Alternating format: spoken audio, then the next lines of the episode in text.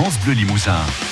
Ça vaut le détour. Alors à cette fameuse question, notre clafoutis est-il bien limousin? Moi je dirais oui. Nous allons attendre la réponse de Laurent Bourdelat. Voici l'identité limousine.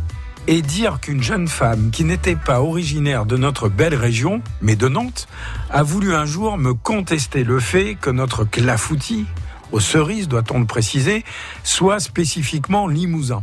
Voilà qui en d'autres temps aurait relevé du duel.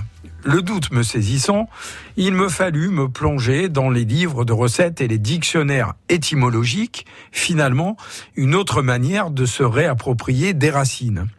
Chez Hachette Jeunesse, Nicole Lambert, dans son ouvrage Petit français Voyage en enfance, indique bien le clafoutis aux cerises noires parmi les spécialités locales.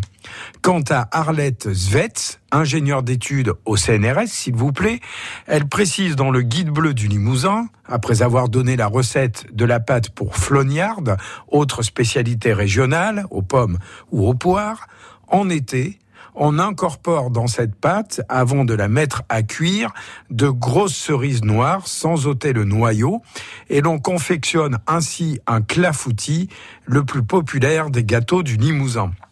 Appartenance limousine confirmée par Monique et Daniel Borzex dans leur ouvrage sur les plaisirs de la table, Limousin marche, préfacé par le célèbre cuisinier briviste Charlot Rénal, qui écrivait Oui, nous pouvons revendiquer le clafoutis, le vrai de petites cerises noires non dénoyautées, face à ces ersatz faits de kiwi, mangue ou banane.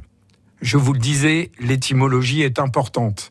La voici, clafoutis de clafir, remplir, et du latin clavo figere, fixé, avec un clou.